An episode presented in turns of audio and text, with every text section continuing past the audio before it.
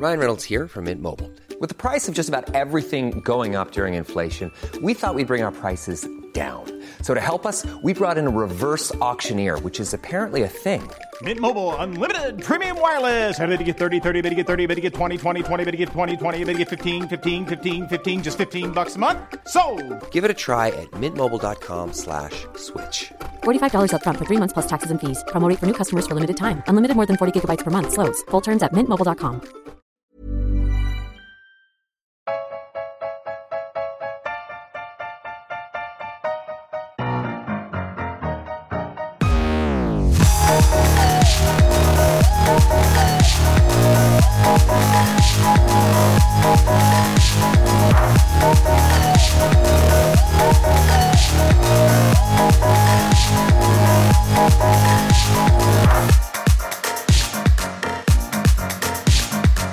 Welcome to this week's Failed Critics podcast. I'm Steve Norton, joined by Owen Hughes. Hello. And Andrew Brooker. Evening, gents. As we take a look at this week in film, including a main release review of Alien Covenant, the latest film in the Alien franchise, um, as well as uh, all the other bits and pieces.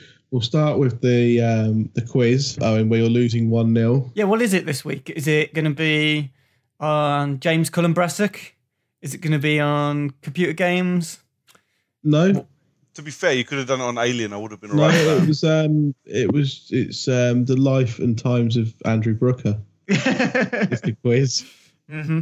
Yeah, I'm definitely yeah. failing this. Uh, no, it's just a normal a normal quiz. No, no kind of hidden agenda. A bit different with the scoring. So you get a point for every correct answer, but if you get a question wrong, it wipes all the points you've accumulated. Bloody hell. And you have to start again from from zero. Jesus Christ. Okay. So there's a, yeah, a bit different in terms of format, bit bit more to play for, a bit more at risk. Uh, the first question is, it's all multiple choice though.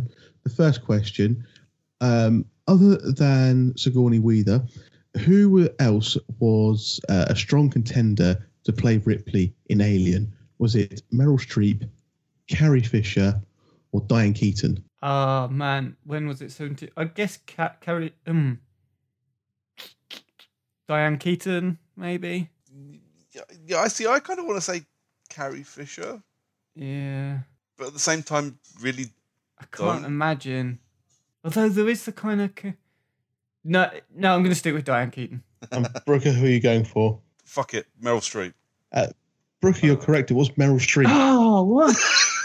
She was a, that would have been the worst film ever. It would have been very different, wouldn't it? I I don't know about Diane Keaton, but Carrie Fisher, if Alien was seventy-eight, Star Wars was seventy-seven, and so she that would Alien was probably filming while Star Wars was released, and no one would have really known how good she was in a in a kind of sci-fi film, and it's a different type of film mm. as well.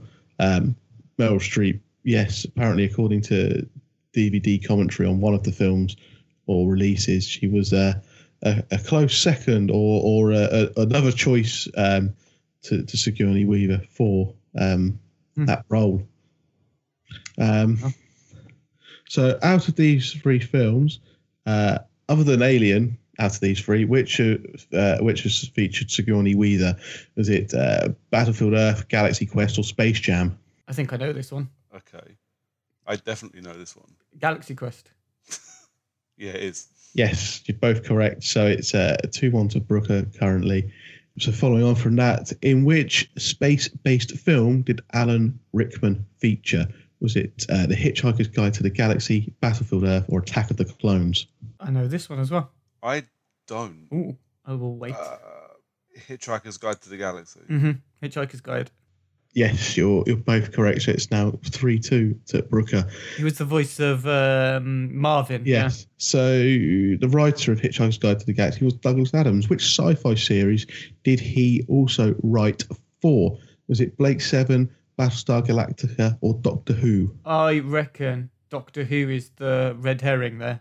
You reckon? Uh, Blake's seven, I think. You Blake's don't seven. Have to agree with each other. You, you, it does kind of defy the point, yeah. doesn't it? Maybe me saying that was a red herring when that's maybe it to, was. You know. mm. Maybe, maybe you know what? Maybe I'll say Doctor Who anyway, just because. Why the fuck not? Right? Who's saying what? I'm saying Doctor Who. Blake's seven. I don't have a, a sound effect when someone loses their points, but Owen, you have done just that. Uh, um, it is it is Doctor Who. So uh, so Brooker is now winning four nil. But you could still win. It would only take one incorrect answer for uh, mm. for, for Brooker to lose all his points. Uh, previous Doctor Who, Christopher Eccleston, featured in which Marvel film? Was it Guardians of the Galaxy one, Thor two, or Doctor Strange? Oh, shit.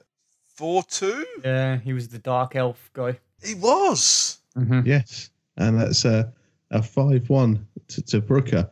But with, with two questions left, and, and the format is is uh, still all the If I just say for. pass, do I lose all my points? You do, yes. If I can cheese my way to the end.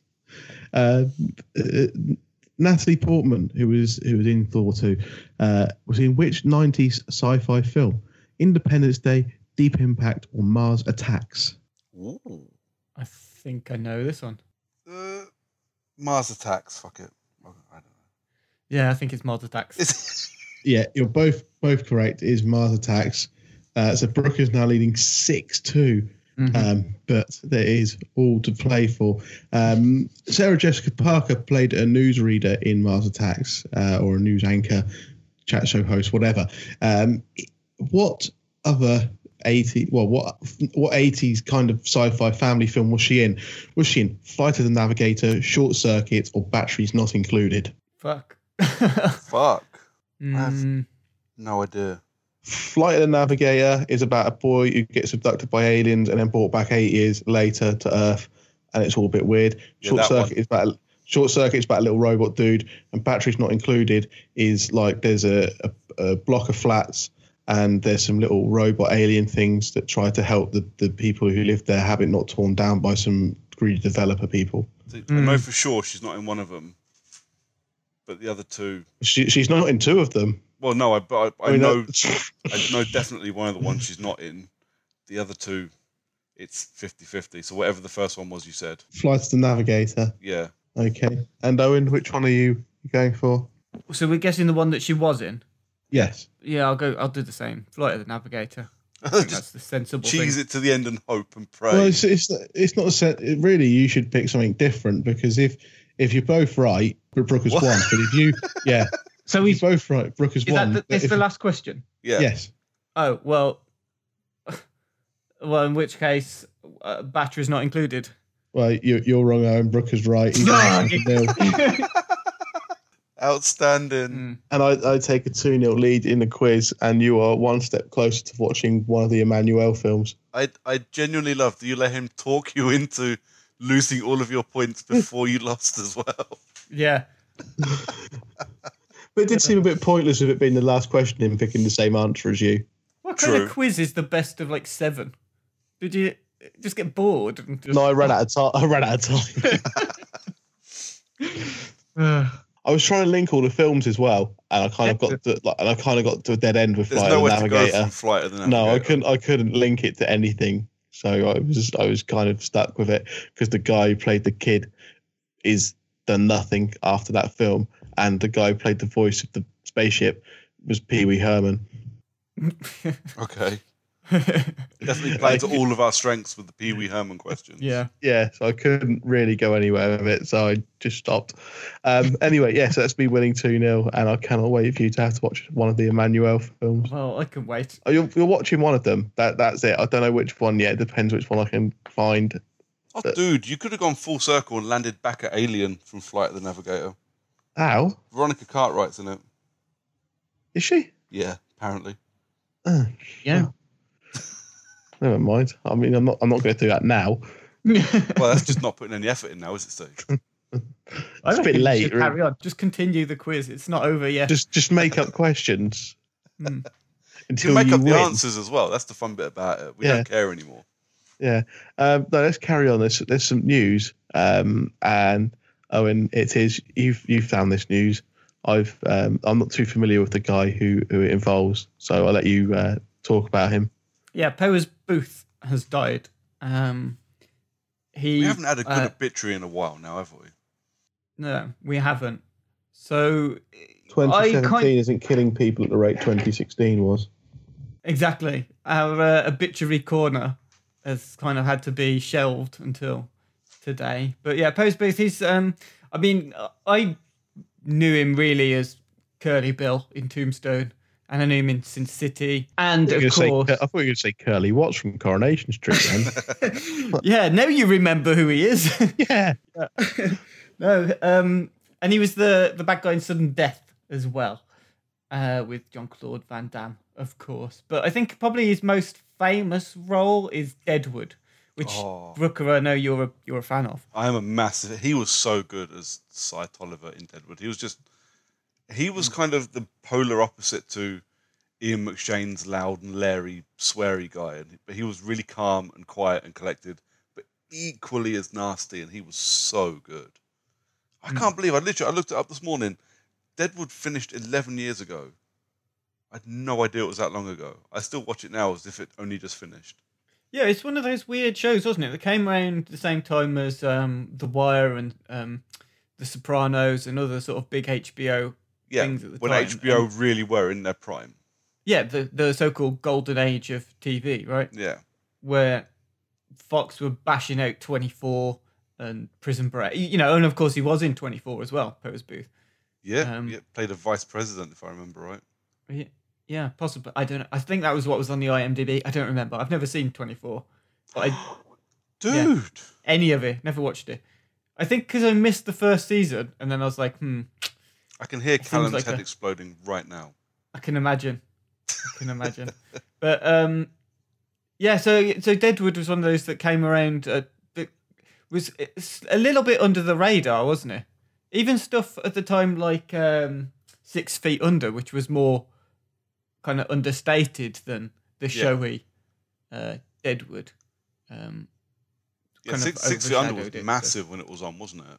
Yeah, I mean, I, I yeah. missed it completely. I didn't watch it till till Sky created Sky Atlantic, and all of Six Feet Under was, ended up on there. I watched it when it was first on, and then I went on holiday and missed an episode. So this was like before the days of just record it for Sky so, Plus and catch up T V. Exactly. Yeah. Um, and so I missed a couple episodes, and then came back and I was like, oh well, never mind. You know, it was kind of interesting, but. Uh, Never went back to it. But I bought the box set on D V D, never finished that. But Poe's Booth wasn't in Six Feet Under. No. He was in Deadwood, which I have never quite gotten into either. Really? I tried, yeah, I mean, I tried to watch... My dad used to love it. I remember he, he used to watch it when it was on T V. And I used to sit down and watch it sometimes and just think, it just seems like lots of swearing and aggression and not much oh, in that, the way of story. That's the best bit. Like literally, the, the amount of times Ian McShane yells the word cocksucker, it's a thing of absolute beauty. But that's all it seemed like it was when I tried to give it a go. Um, and I've never really been back to it. Well, I, I, I, I did sort of half watch the first episode, but it was recorded off the telly and it was in really poor quality, so I gave up yeah. again. But yeah, no, I mean, as far as I know, it, he's it's one of his most lauded roles, isn't it? Yeah. It's the thing that I think most people now are going to remember him for was um, yeah, his, that and, that and probably Sin City. Yeah, sin, but perhaps Sin City in terms of films, but definitely Deadwood is his most iconic character. Yeah, yeah, a shame.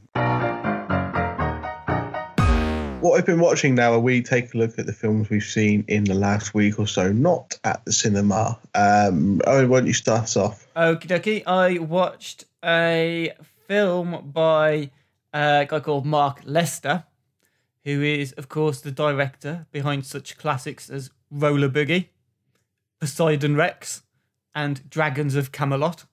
You know, that Mark Lester. Oh, him, yeah, Mark Lester. Oh. Yeah. He, was he is... the one from Dragons of Camelot? It, that's him, yeah. Yeah. That's Mark Lester. Yeah, yeah. A film about dragons from Camelot. Mm. He also made a film in nineteen eighty-five called Commando, which you might have heard of. And that's what I watched this week. I watched today, in fact, because we got to this afternoon and realised I hadn't actually seen anything worth talking about on the podcast. So I quickly snuck in an hour and a half of Arnold Schwarzenegger shooting people and generally saving his daughter from bad men. Um, that's essentially the plot, really. Does he have a particular set of skills? It, well, you know, there are very uh, there are many parallels between this and Taken. It is all about his daughter gets kidnapped and he goes to save her. You know, he's um. There's more rocket launchers in this one, though. There is, yes.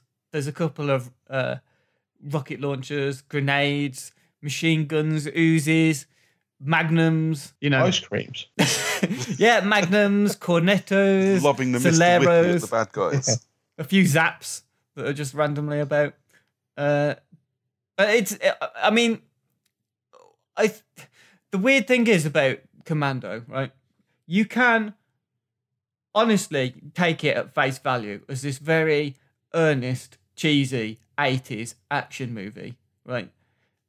But I also think it's a bit more clever than that. I think it's weird in that a director like Mark Lester, who just makes crap, churned hey, he made Commando. Showdown in Little Tokyo. You leave that man alone. Oh yeah, that is true. He did make Showdown in Little Tokyo. I will, I will um, retract my statement that is a quality action movie.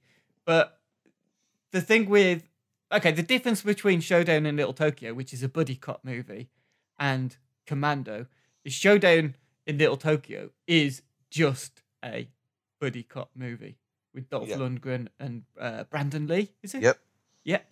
And Commando is, I think, a weird, weirdly positioned deconstruction of like masculinity and kind of what it means to be a man. You know, what is a man? What should a man be? Because I think, okay, so if I give you a couple of examples of what I'm talking about, now you both have you both have seen Commando, right? Recently, actually. Yeah. Yeah. Okay, so you've seen it recently. So do you know what the first shots of Arnold Schwarzenegger are in this? Well, very the, uh, first shots arms. Of him. Exactly. Oh, no, chopping wood and then him carrying a fucking great log. Or is it well, the, it's before before you see him chopping the wood. It is like the first thing you see is a close up of his like bulging bicep. Yeah. As he's like carrying a massive log on one shoulder, like it's nothing. It's just all There's testosterone, no like it oozes from your screen. Exactly. Yeah. He is a manly man. There's all this symbolism going on. You know, he's got massive arms. He's just a hulking muscle. You know, then it's him chopping the wood, like you say. So that's the first time you see him. You know, manly. In terms of... I bet that dude's sweat tastes like Budweiser. When you, like you first see him, that's what you see of him. Do you, do you remember what his first line of dialogue is, though? Uh, I'm going to say no, because otherwise I'm just going to try and play out the whole opening scene in my head. Yeah. The first thing he says on screen is, why don't they just call him Girl George? It would cut down on the confusion. Yeah. Because he's looking through whatever magazine it is and it's got Boy George in it. Yeah. Is it? I mean, those two things together, I think they really set this up as, okay, this isn't just about, oh, he's great because he's a man. It's like a, a kind of analysis of, well, this is what a representation of a manly man is. Is it? I don't think it's even, I, I don't I, think it does it to criticize or anything like that. I think it just represents the most vivid interpretations of a heterosexual man, right, as a hero and what that is. Yeah. And I think it, it's an observation more than it is a criticism. I just, I kind of, I watched it a couple of months ago at mm. work with nothing to do. I had it on my iPad because, yay, Netflix. Yeah. But uh, literally, because I, I think if I'd have watched it maybe four years ago, I probably would have said the same thing. But now I look at it and go, that's just him telling really shit dad jokes. It could be. It's the kind of bollocks that would come out of my mouth now, absolutely. But I think it, uh, but it, it probably is. And, it, you know, but why, it's not a particularly natural sentence. And I think it has kind of relevance to what's going on. Yeah. So I think because of the the fact that it's the first thing he says after the first time you see him, I mean, that's that's all you need to know about his character, right? He's Pretty a dad. Much. He's strong. And he thinks, you know, why don't they call him Girl George? He's not male. He's not a man. He's not an, you know, he's not a figure that he can identify with, right? That's basically what he's saying. Yeah. And even through the, the film, there's these, you know, repetition of things like she says, um, you know, I, I can't believe this macho bullshit as yeah. they're scrapping around a hotel room, you know, and these guys eat too much red meat. I mean, again, it's all this repetition of, of that kind of, that kind of thing. And even like at the very end, you've got the showdown between Bennett and Matrix, right? And Bennett yeah. says, I'm not going to shoot you between the eyes. I'm going to shoot you between the balls. Yeah. Which again is like the idea of it's worse to be emasculated than it is to just be shot in the head and die. So I think it is like this observation. Especially from a dude who spent the entire film walking around in a chain mail vest. Who is full of gay iconography, you know. He's wearing a, a leather he's wearing leather trousers, he's got like a string vest, he's got a, like a, a gay porn star moustache. I think it's all yeah. It's a proper Freddie Mercury tash as well. Yeah, yeah, exactly. It's amazing. Exactly. So um, I think there's all this kind of extra stuff that's going on here. No, because now it now next time I watch it, it's going to be Arnie beats the, the representation of gayness. Exactly. Yeah. I don't want to watch that. I don't. I think it's a very. Um, I don't think it makes it an uncomfortable watch. I just think it's an observable fact. But it does make and it so, very eighties now. Yeah, yeah. But then, like I say, you could just watch it as that eighties action film. Um, trying to look at why it's so cheesy was quite interesting. Um, it isn't one that we've particularly covered in film studies. This is just something I watched and I think now just kind of, for the first time, really try to pick it apart a bit more than just watch it as Arnie shoots some guys. Um, but saying that, it is still a lot of fun as Arnie shoots some guys and has lots of one-liners. It is one of the, one of the best Arnie shoots people films. Ah, uh, and just like full of great, great little one-liners, like him eating green berets for breakfast. Yeah. You know, I'm a green beret. Well, I eat green berets for breakfast. You know, you said you would kill me last. So I, I lied. lied. I had to let him go. All that kind of stuff, you know? Uh, it's just like, it is the, it's weird as well. I was saying to, because I watched it with Elisa and we were talking about, like, Schwarzenegger. He could not have been a movie star if he was around in, like, if he was trying to, well, he, he tried to do this in the seventies and it didn't work. You know, no. Hercules in New York just was a complete flop. If he was around in the sixties, it wouldn't have worked. If he was around in the nineties, like, emerging in the nineties, he wouldn't have worked because he wouldn't have been cool enough to do this. No. And so he, like, smack bang right in the middle of the eighties, Terminator, Commando, Predator, those sort of films all together. It just was the perfect guy at the perfect time. So, yeah, I mean, he just fits the role of John Matrix exquisitely. There's lots of, I mean, I, I the first time I saw it, I loved it. Second time I saw it, I think I liked it less. And the few times, every time I've seen it since, actually, it's just improved again. You just see more in it. I, I remember watching this on V H S. My mum's next door neighbour taped it off Sky Movies. Uh, the only person on the estate that had Sky Movies at the time. that that's how fucking council estate we were. Mm. But yeah, it was on the same tape as Predator and RoboCop. Oh, Remem- man. Remembering they all came out around the same time. I must yeah. have been seven when I saw all those films. I'm surprised my mum isn't in prison. Yeah, I think I saw I saw Predator before my teenage years and loved it.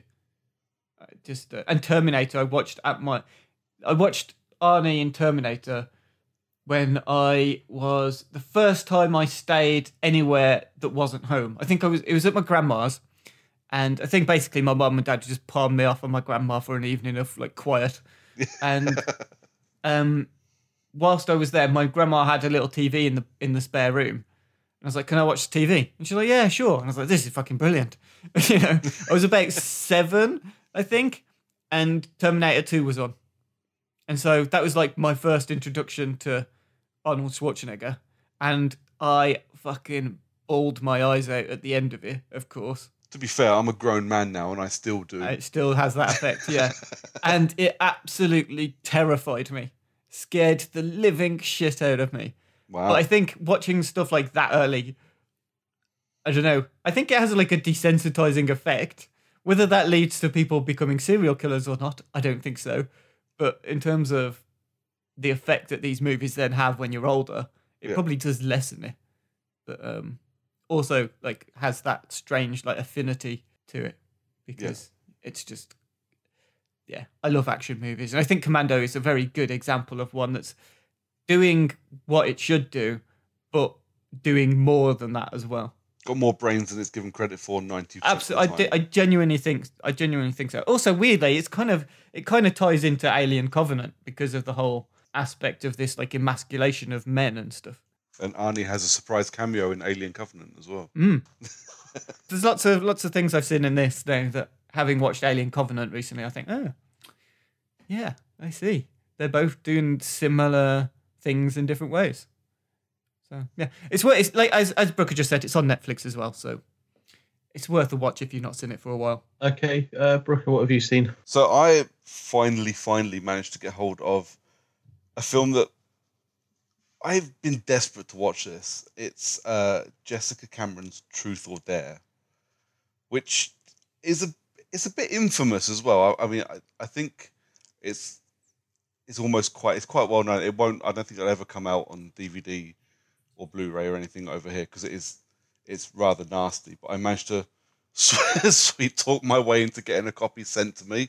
How did you manage that? Uh, by constantly hounding Jessica Cameron on. No, uh, really? Seriously. You should have, uh, you should, could have done it from the um, Failed Critics account. She follows us. And for a year, she used to tweet the same thing every single day. And Steve and I would get notifications on our phones every single day from Failed Critics because Jessica Cameron was sharing her interview with us. Nice. It was kind of nice, actually. But, but yeah, I mean, yeah. I think the first time I heard of the film was was with the interview that she done with Mike. Mm, Mike Shawcross. Yeah. He covered um, Fright Fest Day. Was that twenty fourteen? twenty fourteen, yeah. Cause the film yeah. was made twenty thirteen. It went to Fright Fest twenty fourteen because he he mm. done the interview and he done a review for it as well.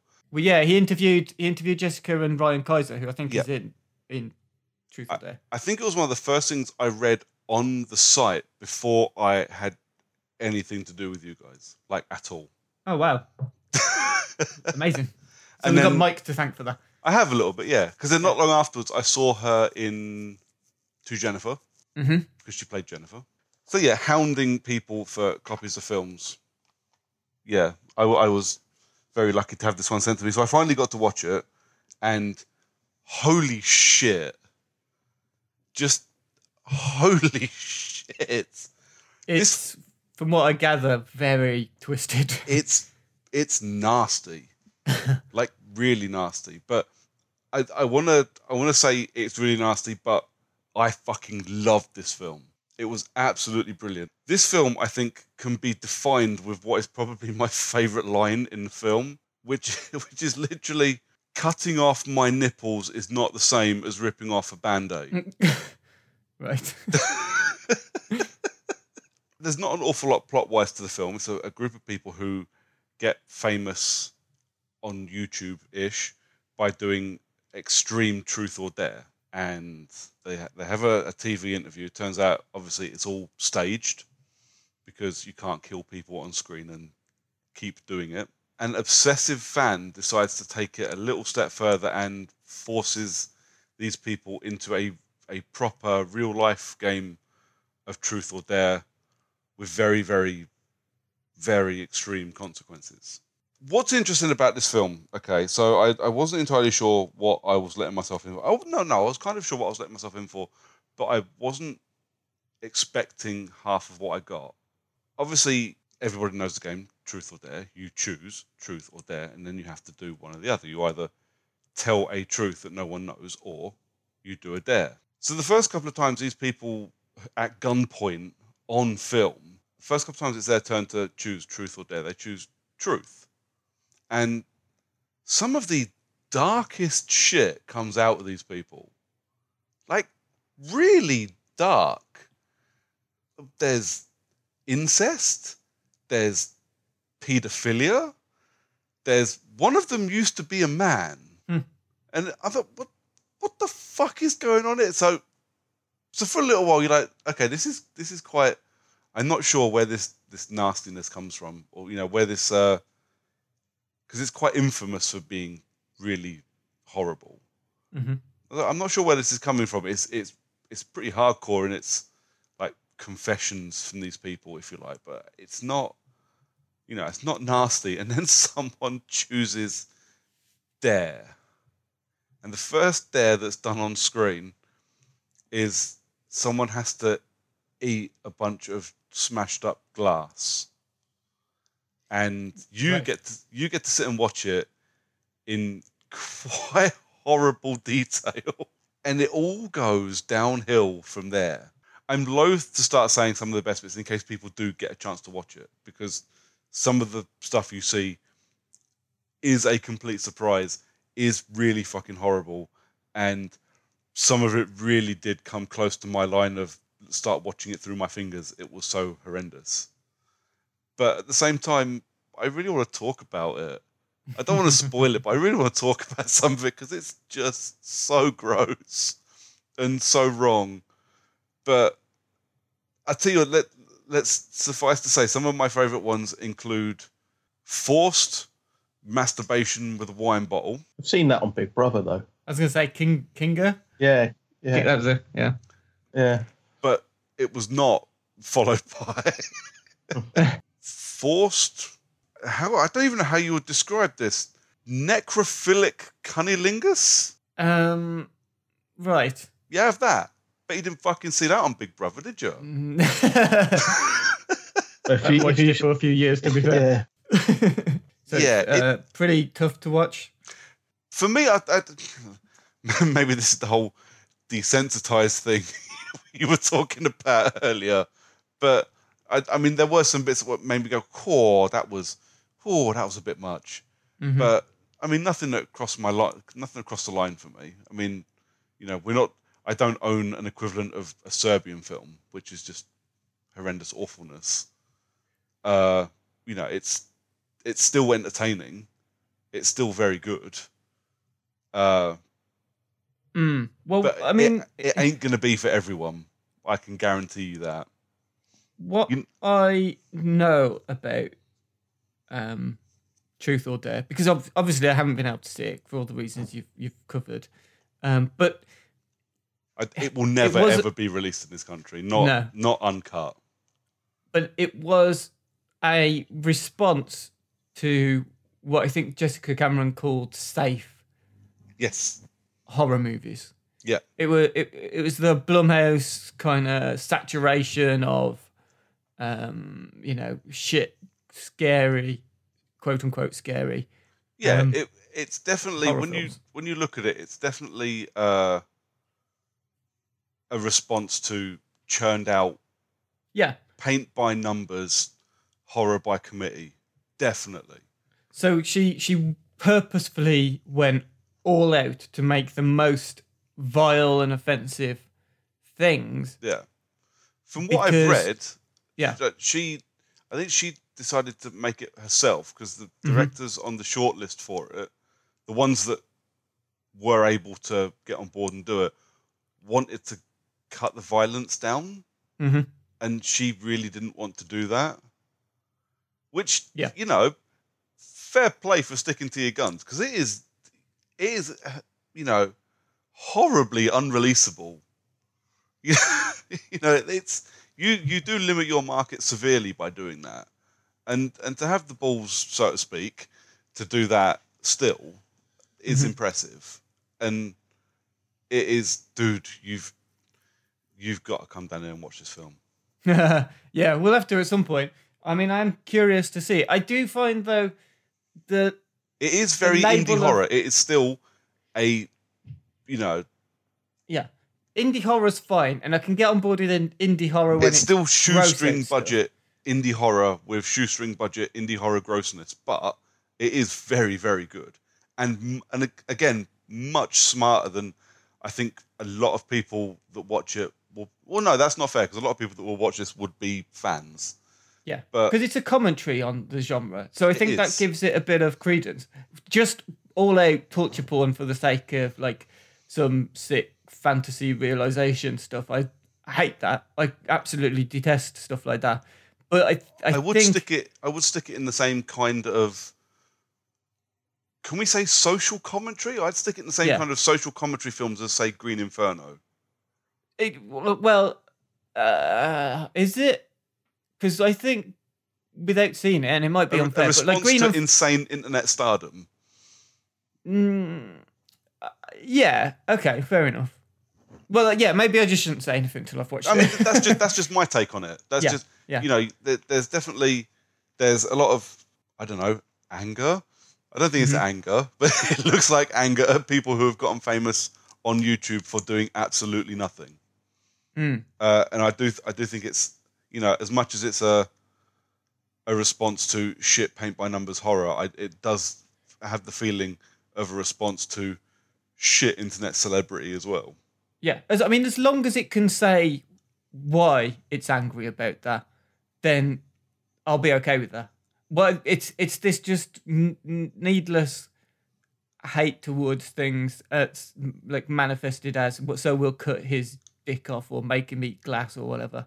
That's kind of that's yeah. We then we it, then it feels very that that this film uh, definitely needs beer. Yeah, yeah. Pizza, mm. maybe not pizza because you probably won't be able to finish it. Yeah. Uh, but yeah, definitely beer. It's like it's like when they try and make a social commentary horror, right? It has to it has to answer the stuff that it's criticizing, you know. Yeah, and because I think if it does tends, it, it tends to if, fail at that miserably. Yeah, because if it's just a shallow piece of dirge, then it'll feel like that, and it it won't feel like a good movie. I really did like Green Inferno, and I know lots of people dislike it, but I do. I think Green Inferno is beyond just, you know, the torture porn. It isn't just about a bunch of idiots who are just painted as idiots because they're young, who go into a jungle and get eaten. Yeah. Um, I think there's there's more about. I think whatever you think of Eli Roth, his opinion of this S J W culture, as he yeah. sort of called it in an interview, of people who want to take credit for doing good when all they've done is like clicked a retweet on something yeah. and then hound other people when they don't do the same and say they're horrible people yeah. just to feel superior. That's what he was, that's what his whole thing was about uh, in Green Inferno. And I think that came through. My my trouble would be with Truth and Dare is if it's just saying people who get famous through YouTube for no reason, aren't they a load of idiots? Let's just make them do horrible things. Then I would feel less inclined to watch it. However, again, I'm not trying to pass judgments on it because I haven't seen it. And I do want to see it because I do think there is possibly something there that's going to be quite interesting, particularly um, if that's what you're saying, it, you know, it is making an actual commentary on stuff. Oh, it, so, yeah, for sure it is. I, yeah. I do think you'll like it as well. I think you... probably a bit like me, kind of sit there and go, do I need to, do I need, maybe I need to stop looking at this because holy, holy fuck, that's, oh shit, that's yeah. horrible. And that's the other thing. It's it's it's supposed to make you squirm, isn't it? Oh, she, yeah. Did and you it, get a sick bag? I did. Yeah. I did. It's awesome. It's yeah. gone into my permanent collection. That's kind of a neat little thing, isn't it? It is amazing. Yeah. I, because, yeah. uh, and apparently, like, if, you know, there's loads of these things kicking around. Like, they all, when they were showing it at Fright Fest, they, she was handing them out at Fright Fest as well. Yeah. But obviously, this was before my Fright Fest days, so I didn't yeah. I didn't see it there. And I am a little bit sad about that. I would have liked to have seen it on the big screen, but that will never, ever happen, I don't think. Yeah. From what I gather, it went down really well at the time as well. Yeah, yeah, it seemed to. And, seemed to yeah, yeah, Mike's, like I said, Mike's thing was the first thing I read of it, and he, he had nothing but positive things to say about it for the most part. Mm. I, I'm I'm really, really chuffed that I finally managed to watch it. I'm really chuffed that I get to talk about it. I wish more people were able to see it as much as I probably wouldn't recommend it to everybody I know. Is it one of the, it's one of these proper horror film fans? Well, you know you have those things. films that you have those films that everybody goes, okay, it's a bit nasty, but you'll probably like it. Like mm. I'm handing out my copy of The Void to everybody that that I walk past because I think everybody should see it, and it's genuinely a really good horror film, but it's nothing compared to the violence and nastiness in Truth or Dare. And I will probably just go, yeah, I don't think you can handle that. But it is really good. And if you have a chance to watch it, you know, not just you, but any anybody listening, if you have a chance to watch it, absolutely do. Well, uh, I'm just glad that I've stopped having calls out torture porn tweeted to me every day because I quite frankly had enough of it. Now wrong with torture porn. Well, it was the I think it was a, a constant daily barrage of balls out torture porn. It was more than daily. It was like you'd think you had a tweet from somebody and it was just that, and you just, oh. again. What have you seen then, Steve? I have seen uh, Lock, Stock and Two Smoking Barrels. Somebody saw Snatch, didn't they? Um, I think someone reviewed that last week or the week before. It was Tony's cho- Snatch was Tony's choice for the um, uh, British comedy post nineteen eighties triple bill. Um, but I also watched Lock, Stock last week, and so I'm looking forward to seeing. Because you said it was your favourite, right? It was your, your preferred one of the two. Not that, um, not that either of them are bad, but that's mm-hmm. probably my preferred one out of both of them. Um, and that's then, still what, true? Yeah, very much so. Um, and then everything that Guy Ritchie's done since is kind of diminishing returns. Ending so with you, what you're we've not had this weekend. To, you, yeah, I was going to say, you, so you're looking forward to King Arthur then? No. Back in the movie? No. I, sounds... I think it's going to be awesome. It looks like such a bag of shit. Like, I, yeah, I think it's going to be really good and surprise lots of people. I looked at it and I went, I just, I can't even be bothered to go to the unlimited screening I've already booked for it. It just looks so wank. Um, it could, it could turn out wank, but I. It will. Undoubtedly. They've, they've already cancelled their six film plan for a franchise, uh, did, haven't they? You heard about this as well. They're gonna, yeah, they were gonna do six King Arthur movies. How Ooh. bold! We don't need a that. King Arthur cinematic universe. I would be down for that. I think that maybe Guy Ritchie's not the Guy Ritchie's not the man to start off a franchise like that. Yeah, but at the same time, um, there's a lot of King Arthur legend out there. There's, you know. It, did you know... Okay, a couple of facts. Did you know he was Welsh? Yes. First of all. Yeah. So he's Welsh. Did you know the majority of the poems and legends written about King Arthur were French? I didn't know that. Yeah. No. They came from France, apparently. I was reading that recently. Right. Yeah. King Arthur is like mainly a French concoction of a Welsh legend. And there's no dragons. Uh, there's possibly dragons. No. I re- I'm reading one epic poem, which is like a French version from, I don't know, fifteenth century or something. And it's translated into modern English. And it's just... I mean, the film can't be worse than that. That is lots of people sitting around feasting for the first half of the book. So, fingers crossed, King Arthur the movie is more than just people sitting around having a feast talking about what they're going to do. Well, that, that that sounds like Tarantino's King Arthur. Yeah, it's basically the first half of The Hobbit. Just. Mm. But anyway, so yeah, I saw. Sorry, I saw Lock, I, yeah, I, we've just gone off on a tangent. I saw Lock, Stock, and, and Two Smoking Barrels, which I first saw when I was thirteen, and I can't remember how I ended up seeing it when I was thirteen. It definitely wasn't in the cinema, and a few of my mates saw it and thought it was the best thing ever, and that is kind of tempered since, but it is very good. It's a very thirteen-year-old kind of movie. Yeah, but it's obviously starring Jason Statham before he became an out-and-out action hero, um, and Dexter Fletcher, and some people who just haven't done a great deal since in terms of acting, really, or haven't done any major kind of, of roles. Um, it's one of the first ones I've seen where it's kind of multiple story threads that tie together. Um... The dialogue's very fast-paced and witty, and it's funny, um, and it's very quotable. It, it it all comes together well at the end. Vinnie Jones is in it when he could act a little bit. I mean, he wasn't too bad in this, or Snatch, to be fair to him. That's because he didn't have to do any acting in this at all. Yeah, he just took his football kit off. Yeah, smashed people's heads in with car doors. Yeah, but it, yeah, it's it.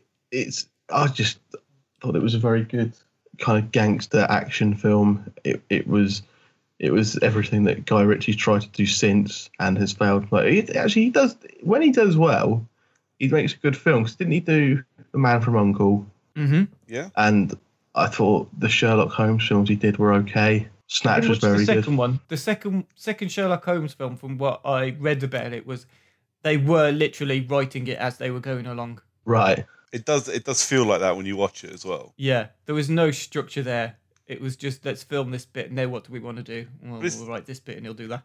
it's not crap. It's just nowhere near as good as the first one.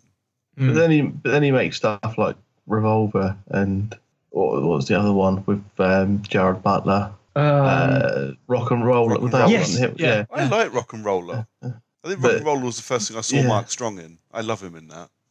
But yeah, I, I just the thirteen-year-old me loved Lock, Stock and Two Smoking Barrels, and the thirty-year-old me still likes it a hell of a lot. It's not without its flaws, but I think it for a film that's got multiple story threads, it comes it, it, it all comes together quite well, and it works. Yeah. Did you, uh, did you watch the normal one or the director's cut? Um, I think the D V D I've got is the normal one. I also opened the, the D V D case I had for, for Snatch as well, so I was going to watch that again, but didn't in the end. But it's got the my original receipt from Woolworths in there. Oh yeah, cost me twenty pounds. Twenty quid. Nineteen ninety nine for a D V D. No wonder Woolworths went under. not, not even any pick a mix on that receipt. Time now for our uh, review of this week's big new release, which is Alien Covenant, the latest film in the Alien franchise, directed by Ridley Scott, starring Michael Fassbender and a whole host of others.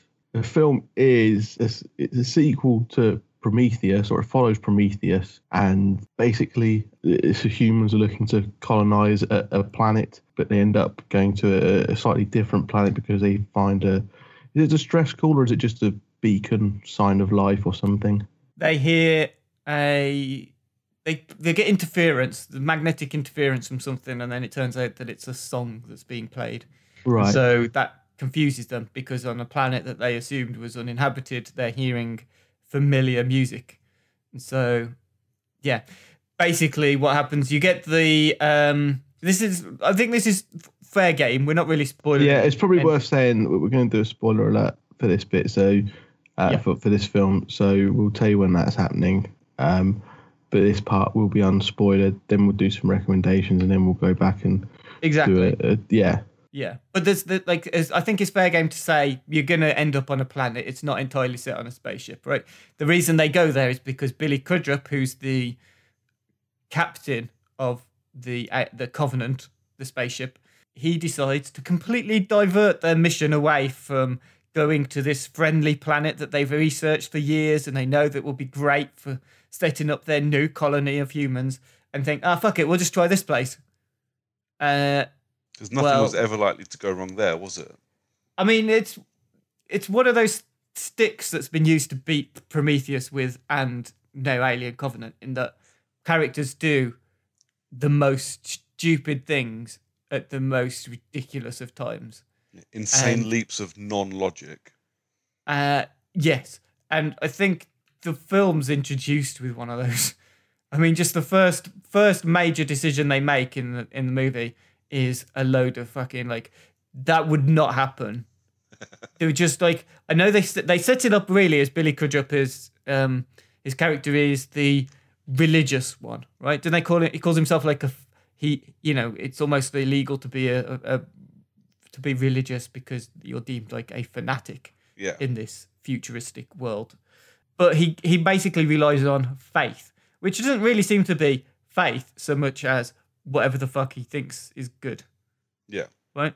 He's just going to be steered by the hand of God, which in a weird sort of way... No, I'm not going to say it anymore. But, you know, like... Because that's the problem we had. We talked about this before we started recording. How much of Alien Covenant can you really talk about before you piss people off for just ruining things? Because it's all built on lots of drip-fed information, isn't it?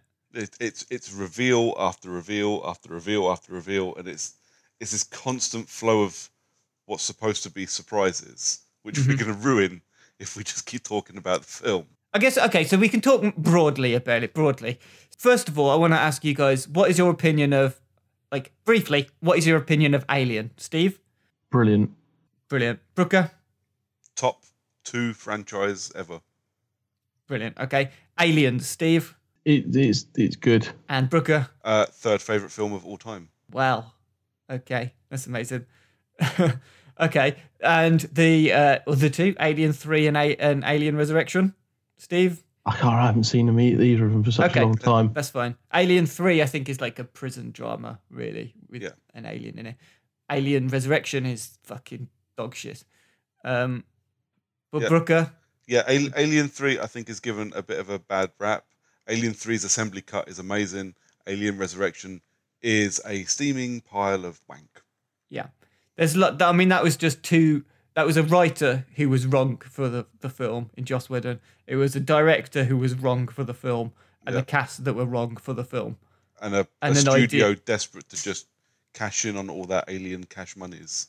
It it was a flop for all the right reasons, I think, that film. Okay, so that's the, those films out of the way. So we've got an idea now of where you guys stand. You've got, Brooker, you prefer Aliens to Alien. Steve, you're an Alien over Aliens kind of guy, right? Yeah. So, in regards to Prometheus, first of all, good film, bad film? Bad film. Amazing film. Amazing, okay. I loved Prometheus. I think Prometheus is very interesting. I, I think like. It, I think it would have been far better if Alien, uh, sorry, Prometheus and this weren't connected to the Alien films. That is a very good point because because, because yeah. Alien. was uh, was a, a really good, essentially a horror film mm-hmm. set in space, a bit a, a bit akin to, to The Thing being a horror film, but with an alien in it as the as the menace. And then Alien, you know, then there's a good there's good action films in the franchise, and now they start trying to bring in this mythology, which they did in Prometheus with the alien, uh, or the engineers, the engineers, and how, yeah. and how life was started on Earth. Um, And all, why are we here? Where did we come from? Stuff that's not needed in, in Alien, in, mm-hmm. in Alien films. They need to just make more Alien or aliens. Just make more of that. Yeah, so, I, I definitely uh, agree with that. Mm, I think uh, the the biggest problem is that it's connected. To, like you said, connected. It could it could be completely separate as a like a, tr- a new trilogy or quadrilogy. I think it's going to be. I don't think it needed to be part of the Alien franchise.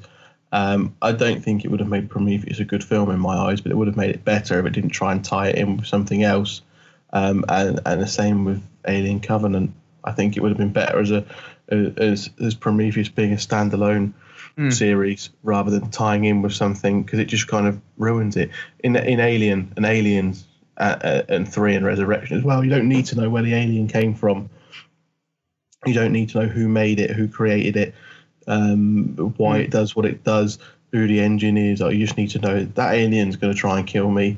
It's quite intimidating. Um, let's deal with it, mm-hmm. or not yeah. deal with it and get eaten. There's, I think there are some thematically there are things that are that tie them all together. And you think about, do you remember like years and years ago, Steve, when we had uh, Jerry reviewed Alien, right? And he was he was talking about the idea from um, Ridley Scott and from H R Geiger, the, the guy who did all the uh, the the designs of the xenomorphs and all that kind of stuff. Um, they together said that the horror from Alien was meant to come really from the fact that it's like homosexual oral rape, right? It's the, the idea of men being impregnated yeah. as opposed to, you know, there's a scary thing in the air vent. It's about actually it's about catching that AIDS. It's I, yeah. I do I do remember Jerry talking about that in, in quite a lot of detail.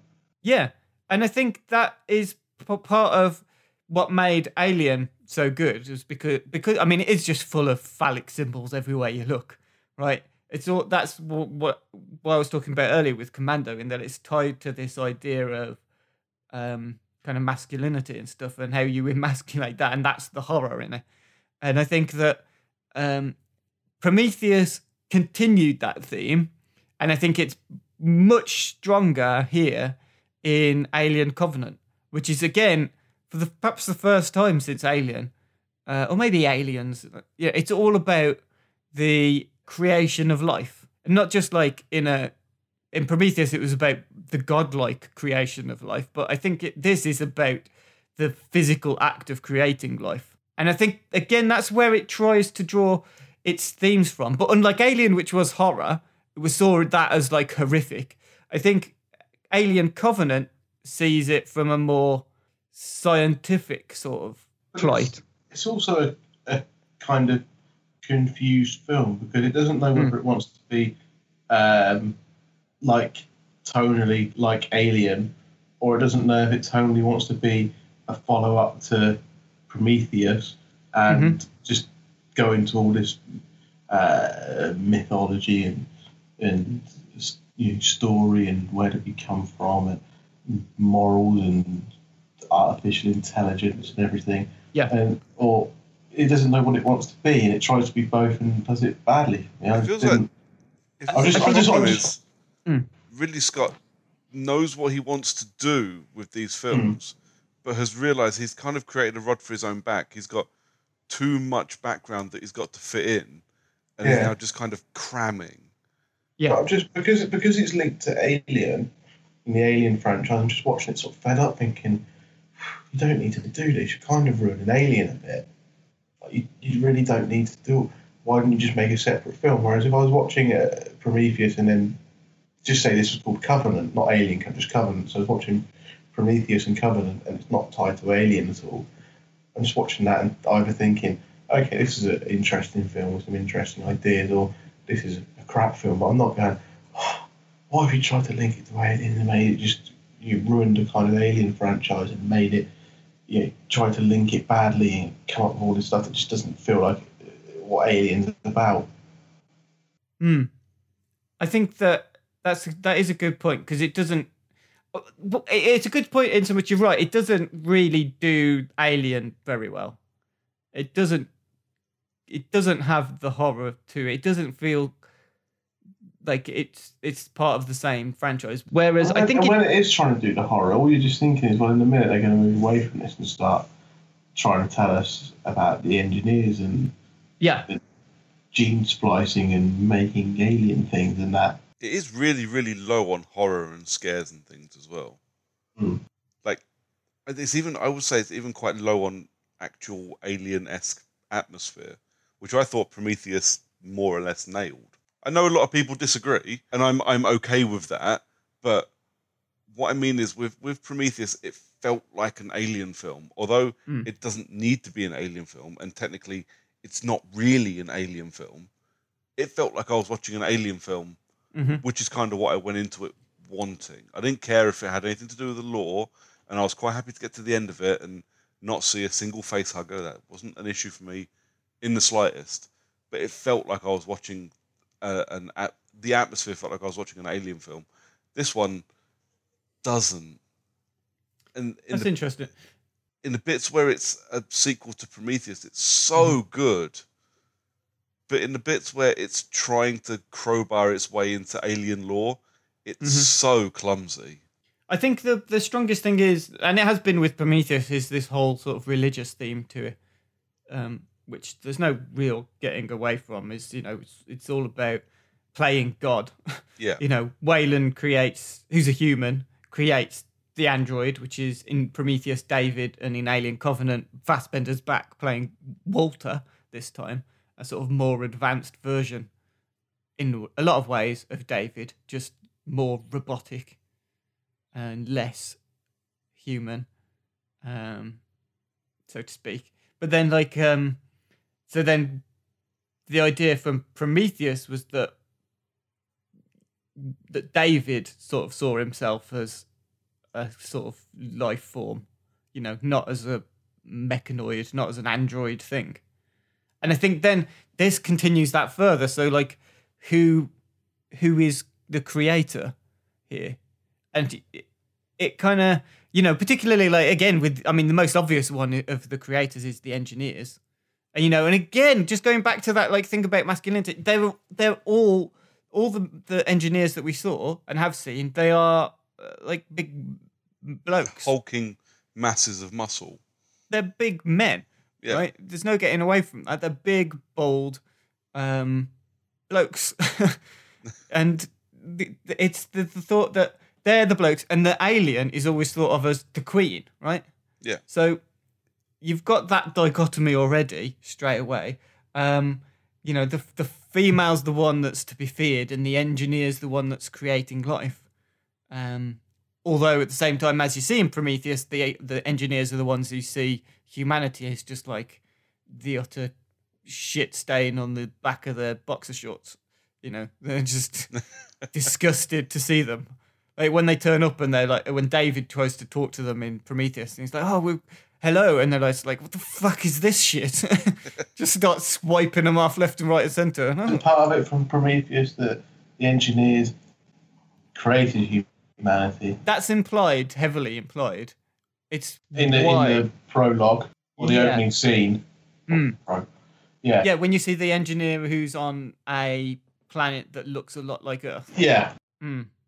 But as you see from, from Alien Covenant, of course, is when they're on the planet of this film, like you see it in the trailer, they see wheat. And one of the things they say is, well, who planted wheat? Isn't it odd to be so far into space and see, like, vegetation that is exactly the same as is found on Earth? Yeah. So, again, I I think it's hev- I think it would be interesting, though, because what's going to happen, apparently, with Ridley Scott, he's now making the next film in this franchise, which will be a prequel to Alien Covenant. Oh, so it's going to be set so. between Prometheus and Covenant, right? And then the fourth and final film will be a sequel to Covenant. Which annoys the piss out of me, because the, pro- the biggest problem I have with Covenant is the fact that it felt like sequel bait. Prometheus did the same. Yeah, no, Promet- it did, absolutely. Mm. But I don't want to sit and watch a film that feels like it's setting up another two films. And Covenant does that. I didn't, you know, it, Prometheus did do it. Prometheus did say, okay, we're going to leave this open-ended yeah. for a sequel. Mm-hmm. Whereas Prometheus, uh, whereas Covenant absolutely feels like, yeah, come back in two years. Mm. Like, oh, for fuck's sake. I don't need But that's any not even that. Come back in two years for the next no, bit it's, of the story. No, it's come back in four or five. But, like, if, if you, you watched the prologues that were released for this, right, over the past couple of months? Yeah, I watched a couple okay. of them. Yeah, so you've seen the one... There's a prologue with Shaw and David in it. David yeah. being Fassbender's android from Prometheus and Shaw being Noomi yeah, Rapace. It's, it's basically David's diary. Yes. From between Prometheus and not exactly. long after Prometheus. So do, um, what uh, my question really is, do we need to see that extended into a longer film? Because I don't think so. No, it just needs to be a special feature when the Blu-ray comes out. Yeah. The only thing that's not explained in the prologue uh, is Shaw. Like, exactly where she is now at that point in the prologue, right? Yeah. Um, which is only... vaguely alluded to in Covenant anyway. Yeah. And, you know, it's not really, I mean, it, I'm not saying much, but it's it's not about Shaw. We can say that this this this film is all about Daniels and Walter. Yes. Daniels being Catherine Waterston, who's, for all intents and purposes, the Ripley character. She, I, I, mean, I liked her as the Ripley character as well. Mm. But what I mean by that, she's nothing like Ripley, but she is the female protagonist who's the the lead. The problem with the film for me isn't the actors or the performances. um it's mm-hmm. uh, it's it's not that at all. There's some decent performances and they're they're working with a plot where some characters do stupid shit just to move the story along. Mm-hmm. It's our bread and butter. Are you talking about Danny McBride flying the ship too low? And like, yeah, it's just stuff that people like. You're obviously sending, if you're going to colonise another planet, you're sending, like, pretty smart people who know what they're doing. Mm-hmm. If you're in Prometheus, if you're sending uh, somebody to look for what they're looking for in Prometheus, you're sending smart people. In the two thousand colonists in, in uh, Covenant, like, you're not going to send two thousand idiots, are you? You're going to send, you're going to send people who are probably... learned in some field that you will need to colonize a planet. So there will be at the very at the very lowest there'll be somebody who knows how to grow crops, and there'll be people who use common sense and logic. So why don't they? Well, there's how many people on the Covenant? There's two two thousand. I thought it was two thousand. Yeah. Yeah, two thousand. But I don't know how many of those are because you see lots of two thousand plus crew. So they're just the crew. Right. Two, These are two, two thousand plus the people we see in the film. Yeah. Like yeah. the actual people who have lines. So um, two thousand eight. Well, the other thing is, because the crew is so, um, there's so many characters, most of them, I mean, you can understand why they're reduced to like stereotypes like Tennessee, right? Danny McBride's character. I love Tennessee. I thought he was, I quite liked him, but I think that was Danny McBride making him quite like I think it was. I, I haven't seen Danny McBride in much that isn't comedy. So yeah. I, I quite liked him in this. And yeah. I know it's got absolutely nothing to do with his performance or anything, but it, it kind of left me a little at ease at the fact that he's directing a Halloween film. I kind of looked going, yeah, okay, I I kind of trust you now not to make, you know, yeah. Pineapple Express. But then it did, it did a little bit of like what I guess would have been called stunt casting in that it had James Franco in it. Yes. And I say James Franco in it because so it's been advertised he's only got a very small part, but uh, a lot smaller than I even thought. You know? Yeah. But we can talk about that a little bit, a little bit more when we get into spoiler alert. But I just thought the cast, um, Fassbender aside, who is just absolutely fucking phenomenal in this film. Yeah. One of my favourite of performances of his, um, actually, is, is his role in here. Uh, particularly for a couple scenes, which I'm dying to talk about when we get to spoiler alert. Yeah. Um, But him, I thought he worked well. Catherine Waterston was okay, but she didn't have much in the way of character to work with. The, no. In fact, her best scene, I thought, came between her and Billy Crudup, where he was talking about that he, he wants to go to this planet, and she was saying it's that's illogical. There's no reason to do that. Yeah. And that set up a bit of conflict between the two. And actually, in the... Um, Last Supper prologue, which again, of course, is another biblical reference. You know, you've got Covenant, you've got this. There's, I think, Walter delivers the line, something to do with rain in hell, or, you know, from Paradise Lost. Yeah. Uh, you're better to reign in hell than serve in heaven. But in the prologue, The Last Supper, you see Billy Crudup, who desperately wants to be part of the team and give a speech and stuff, but no one really pays attention to him. And you yeah. see him as the outsider.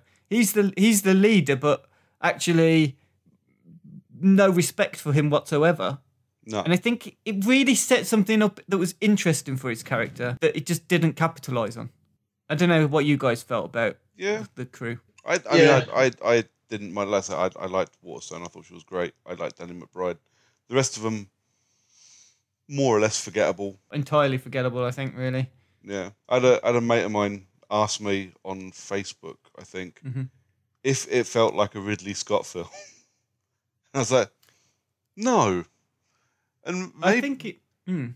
maybe this is half my problem with it. It just didn't feel like Ridley Scott, for me, when he makes great films, you watch them and go, that's a Ridley Scott film. You know? But All it, three it, of them. Yeah, but this is what I mean. But it looks like one of his run-of-the-mill films. Oh, this which, was... on target for budget. It was in on time. It, there was there was you know, nothing big, special, or clever about it. No. And that's disappointing. For it's, a franchise that's so beloved, mm. it needs to be respected a bit more by the people that are making films for it, especially the guy that fucking invented it. Yeah. Before we re- we get on to talk about stuff that was really... you know, the things that I desperately want to talk about in this film. The um, the only two things I want to say is John Logan, who wrote the script for this, or screenplay for this, uh, who uh, has worked with Ridley Scott before, you know, on Gladiator. I think they worked together on Gladiator. Um, he much improved the script overall from what was in Prometheus, I think, because Prometheus had some very dodgy dialogue in it. I mean, it was uh, it was a bit all over the place, that one. But also, the the only final thing I want to say is the C G I. I thought was the stuff that was noticeably C G I was just not great. It was a bit. There, weird. There were a couple of bits there that were very reminiscent of Alien three. They could have been made at the same time, yeah, because yeah. it just looked like it just didn't fit. It, no. just, it was too too cartoony. It just it just didn't look right to me. Uh, you could, I mean, it, I don't know whether it was technically. It's it's know, got that thing like like I said, Alien three done it, with a couple of bits crawling around the the ceilings in that all yellow, and mm. you could the the C G I is is terrible. We're talking, you know, sixth formers in After Effects kind of awful. it, uh, it wasn't it wasn't quite like Asylum levels, but it no it no was, no, no, it, no absolutely not. But it it was just below par. I thought I'm I'm scared because I've mm. I've pre-ordered that film on four K.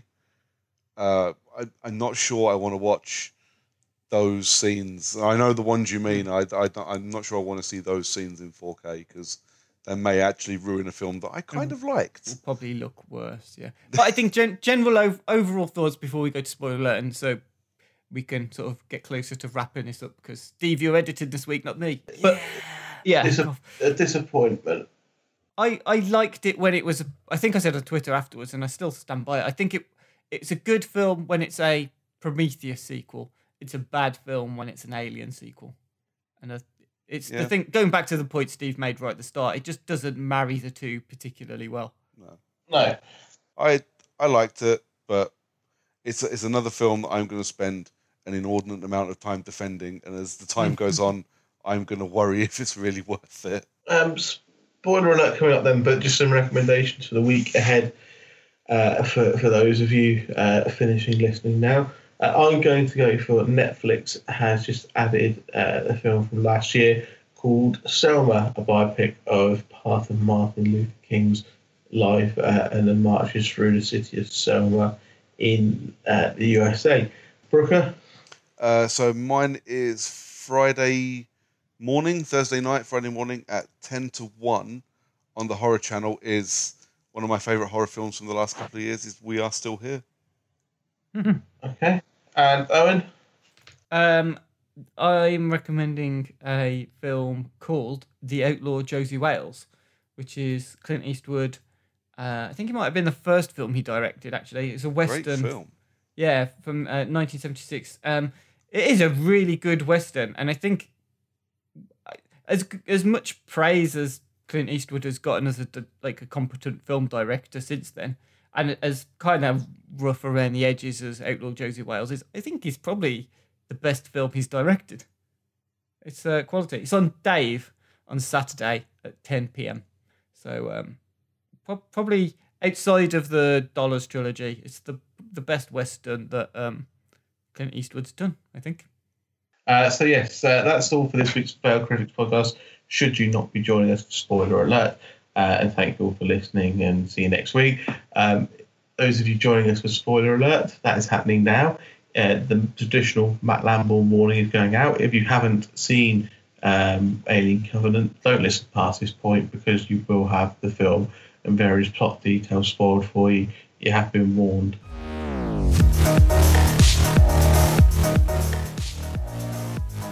The Failed Critics podcast is presented by Steve Norman and Owen Hughes, created by James Diamond, with original music provided by Kevin MacLeod of Incompetech dot com, remixed by James Yule of James Yule dot com.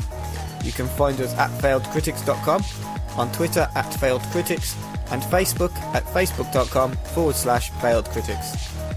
Thanks for listening.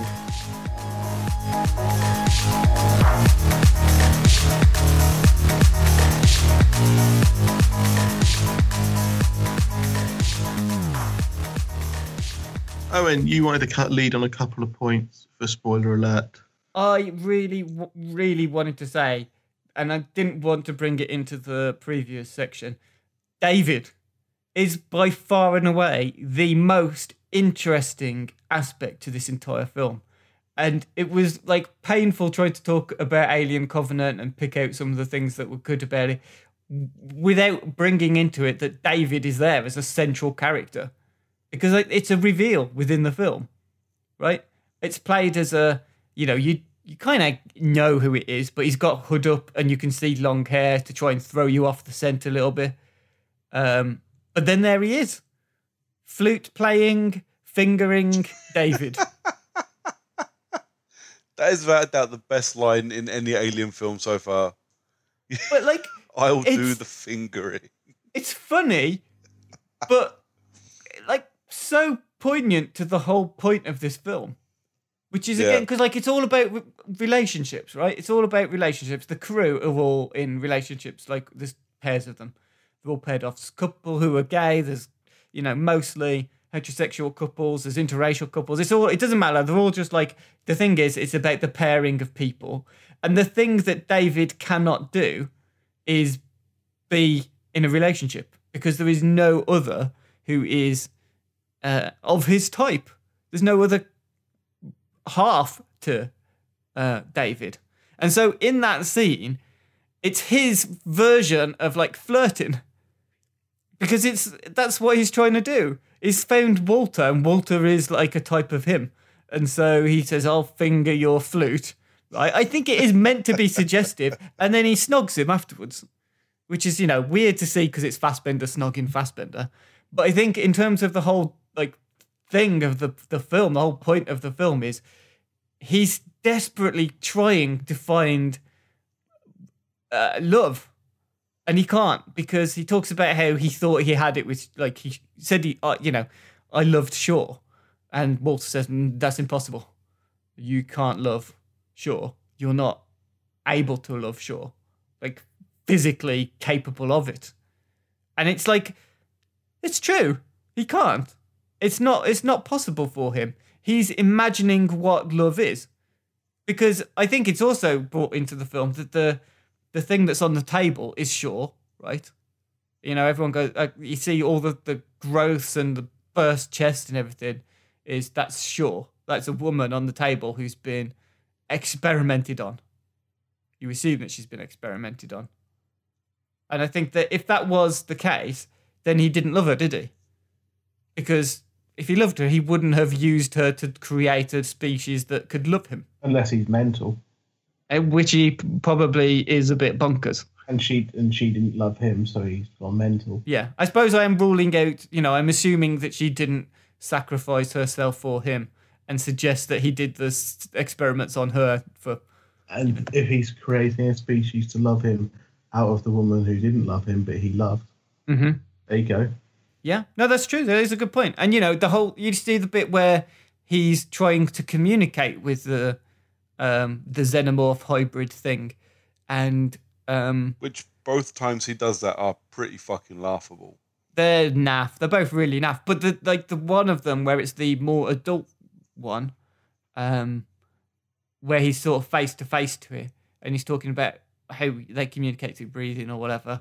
Right? Then Billy Crudup shoots it, and you see the like like proper anguished expression on his face. Like, no, you've you've killed. Something. How could you kill something? And I think is made even better when you think, well, he just wiped out the race of engineers for fucking jealousy. Yeah. Essentially, you know, because they're capable of all the things that he's not. Wayland created Android. Android created xenomorphs. The engineers created humans. He's destroyed the, the engineers. It's just like bringing it into one big circle. And the fact that at the end, he just goes off with the Covenant. Like, yep, I'm off to make my own race of aliens oh. using you people now. In the it's single most like, telegraphed ending I think I've seen in the last year. But isn't that just like, the that was the perfect ending for it? I know it's like sneakily trying to play itself off as a twist, as a reveal. But you know, you know everyone knows it's David. I think the yeah. the nod and the wink is we know it's David. Yeah. You know, I don't think it's a twist and reveal in so much as it should be for the audience. The audience should be the ones sort of on the edge of their seats going, oh my God, what's going to happen to this? Is David. This isn't Walter, you know. So when uh, Daniels finds out was quite amusing. I just yeah. I just loved Fassbender's expression in that as he sort of tucking her in, putting yeah. the, the lid down on it, and you just see the sort of smile come across his face, and he's like, off I go, I'm going to go and uh, set my plan in motion. Catch you later. I just thought, fantastic scene. Really great scene to end it on. Yeah. Um, uh, yeah, I mean, so David, for me, is just like the the perfect character to continue the... I want to see more of this, this series, this franchise, to see David. None of, I mean, Fassbender's brilliant, but also uh, David is just the most interesting character they've had since Ripley. There's just so so many like facets to him and what yeah. he brings to the series. But um, I have realised again, like, we've gone into spoiler alert, and Steve asked me one question. I've gone on off for this massive tangent again, so I'm just going to take a step back now and say you guys can spoil whatever you like now. Free, free reign. I. I don't really have a great deal to say. I'm I'm just disappointed with it, and I just think I, I would quite happily never see another film in the Alien franchise again, and just leave it as it is. I know it's it's exaggeration, but for me, these films risk being the prequel trilogy to you know for Star Wars to, to the Alien franchise. They're wow. not as They're not as bad as that, but I just think they, they well, ruin... No, but they're getting quite close to being Hell, you know, Hellraiser six, seven, and eight. They, they just kind of they just kind of ruin what... Not ruin, but they're tarnishing the, the legacy that Alien left as being some brilliant sci-fi films, yeah. and then films within other genres as well. And then there's just whole engineers and David stuff. It's just... It doesn't work in, in that franchise. I agree completely that David's a... an interesting character and and you know doing interesting things and and you want to kind of see where it goes. Well, I just don't see why it had to be tied into Alien, and um, it just and it's just that it just keeps frustrating me. I'm just sort of like not bothered by the whole thing. But I don't think it it, it doesn't really matter that it is tied to Alien though, does it? In the same way that it does, because you're always thinking about Alien when you're watching it. It's always there. I don't know if you you're what you're well I'm I can't say what you are doing, what anybody else is doing, or that anyone's watching it better than anyone else or anything like that. But I I thought that it this one it doesn't you're right, it doesn't have to be an Alien film. There could be anything that David is creating, right? There could just be I don't know tiny little pink men or something, right? It's the whole the whole thing is that although I guess they would be tiny little women, but you know, female things, because that's the. And, but it, it, I think it's just the fact that it. I think it stemmed from the idea of well, where did the xenomorphs come from? And then that's expanded as a whole evolution of ideas. Well, if the, where did the xenomorphs come from? Well, they.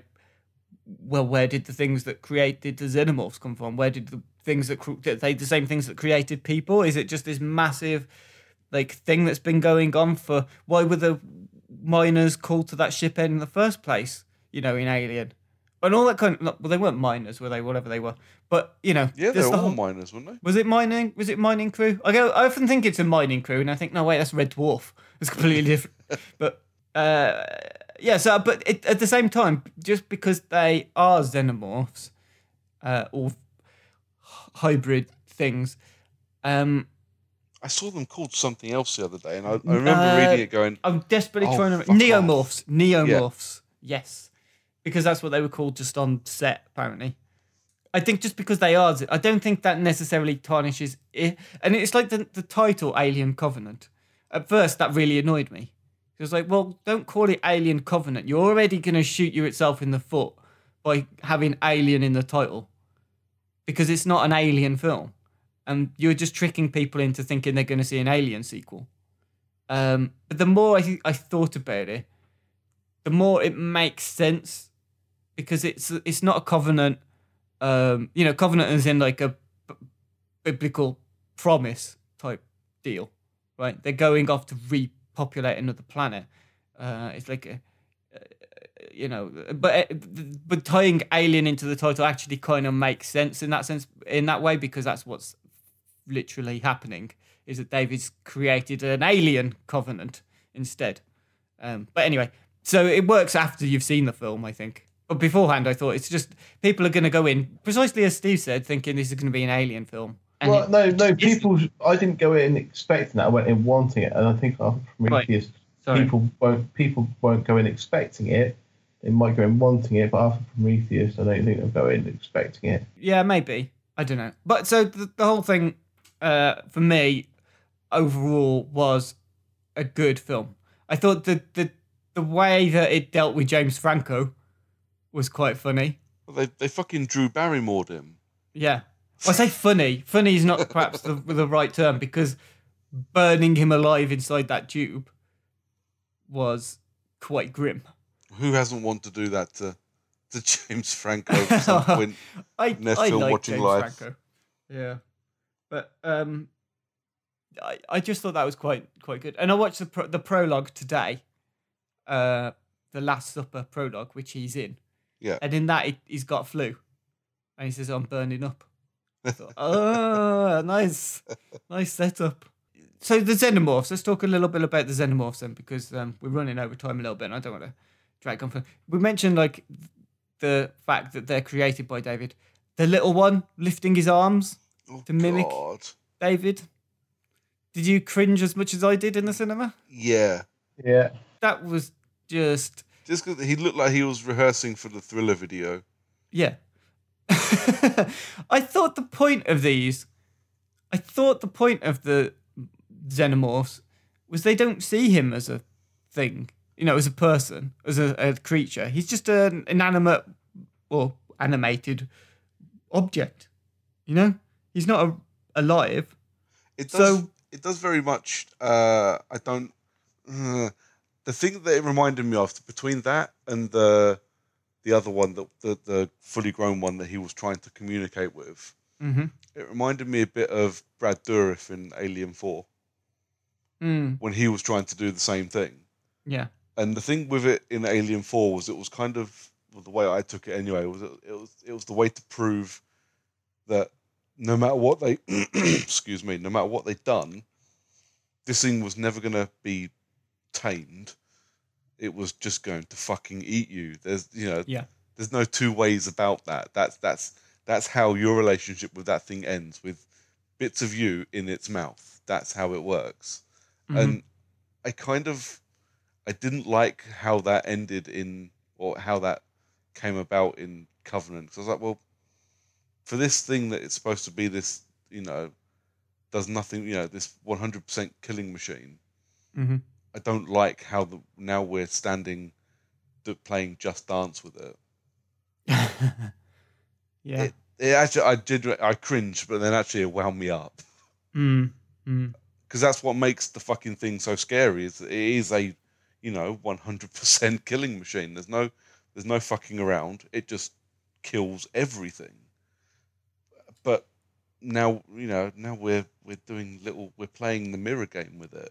Yeah, and, I mean, you know, you, even ignoring even ignoring all the criticisms of it in terms of, well, hasn't it just completely ruined the whole like um, structure of these, like what we knew about the aliens or the xenomorphs, that, you know, where they come from. You have an egg and that has a face hugger, and the face hugger pops out a little baby one inside of John Hurt, and then that grows up and so on. Yeah. That, that that's kind of, well, where I saw something... Uh, birthing timelines are starting to annoy me as well. Yeah. Oh, yeah, because they both are like... But like... uh. Even in terms of, well, where do those eggs and stuff come from? So uh, were these xenomorphs already present on the planet? Or, I mean, how, how, yeah, so there's lots he, of confusing... He hints at the fact that he's created them. But then it, did he... He laid eggs? I mean... This, this, this is what I mean. This is... It's. Yeah. I, I don't care where the xenomorphs came from. Yeah. I, just, I care yeah. that... And it kind of leads into another thing as well, like the, the bait and switch that Ridley Scott has done twice now. Mm. He's ended us up on two fucking alien planets that at the end of he's flown off of. I'm sick of not being on L V four twenty-six. Mm-hmm. I want, I want to see how all these fucking eggs got there. If you're going to tell me the story of the xenomorph, show me how those, that field of eggs appeared as if out of nowhere. Yeah. Well, any, any more for any more? Just another couple points. So the scene where it's revealed that David wiped out the planet of engineers. How dark was that? Were that you expecting grim. that? That was that was quite hardcore. That was very uh, Pompeii-ish. Mm. Yeah, yeah, that's a really good analogy, yeah. Because I, I saw it in, in the cinema and I was like, what? Isn't David the one who tries to open a dialogue with these people? Is he just a bit offended? because they swiped him aside. You get, you get the when feeling he's pissed because their one representative beat the shit out of him. Yeah, because the one representative looked down its nose at him, not even as a, like, uh, you know, a communicable person, just as a, ugh, what the fuck is this in this room? Just bat him to one side like a flea. I didn't expect them to do mass genocide like this. Um, no, it was it was really grim.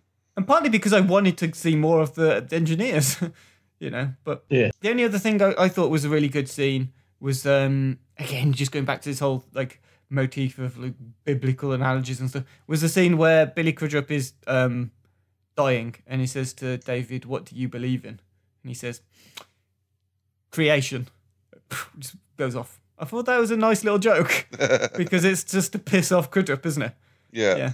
You know, it was a good scene. Added a bit of sort of character to David. Not that he needed any more character. He was already pretty fucking goddamn badass anyway. But uh, yeah. So that, that's really all I wanted to say was um, about the flute scene, really. That was my main driver for this. Uh, spoiler alert. The flute scene, yeah.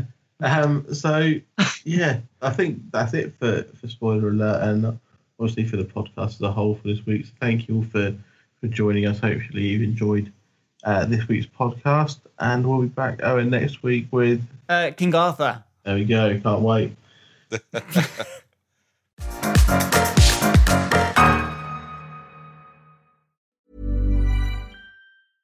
Even when we're on a budget, we still deserve nice things. Quince is a place to scoop up stunning high-end goods for fifty to eighty percent less than similar brands. They have buttery soft cashmere sweaters starting at fifty dollars, luxurious Italian leather bags, and so much more.